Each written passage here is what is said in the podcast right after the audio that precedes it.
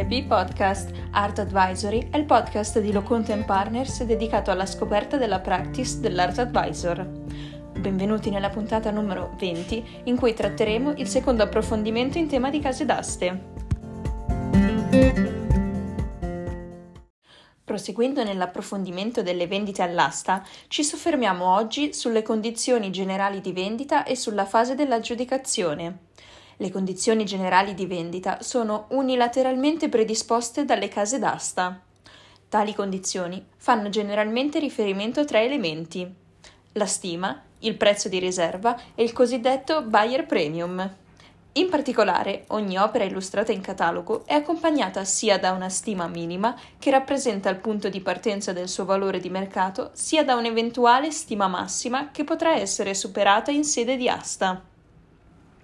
Il tema della stima è particolarmente delicato per le vendite all'asta.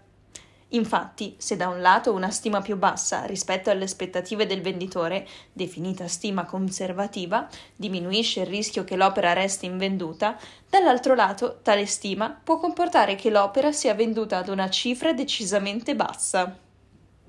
Una stima più elevata, invece, sebbene sia più confacente alle aspettative del venditore, potrebbe scoraggiare i possibili compratori. Il secondo elemento che rileva nelle vendite all'asta è rappresentato dal prezzo di riserva, che rappresenta la cifra sotto la quale l'opera non può essere oggetto di aggiudicazione. La riserva, solitamente, coincide con la stima minima.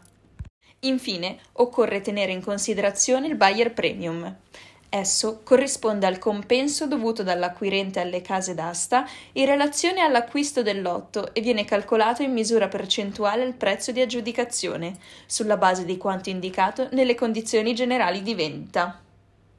In aggiunta a tale somma, l'acquirente dovrà corrispondere alla casa d'aste anche l'importo corrispondente al diritto di seguito e le spese di spedizione, oltre alle imposte dovute. Per tale motivo, l'approccio migliore per il potenziale acquirente consiste nel calcolo anticipato delle eventuali commissioni, spese e imposte che dovrà sostenere in sede di vendita all'asta, sempre tenuto conto delle condizioni generali di vendita delle case d'aste. Quanto alla fase dell'aggiudicazione del lotto, è ricorrente l'utilizzazione della clausola visto e piaciuto con espressa esclusione di ogni garanzia per i vizi occulti. La vendita all'asta avviene solitamente con riserva delle proprietà da parte delle case d'aste. Infatti, una volta avvenuta l'aggiudicazione, l'acquirente diventa proprietario del lotto soltanto al momento dell'integrale pagamento del prezzo di vendita. Bene, la puntata odierna termina qui. Vi aspettiamo lunedì, sempre alla stessa ora, con una nuova puntata di LP Podcast. Lo studio Lo Content Partners vi augura una buona serata.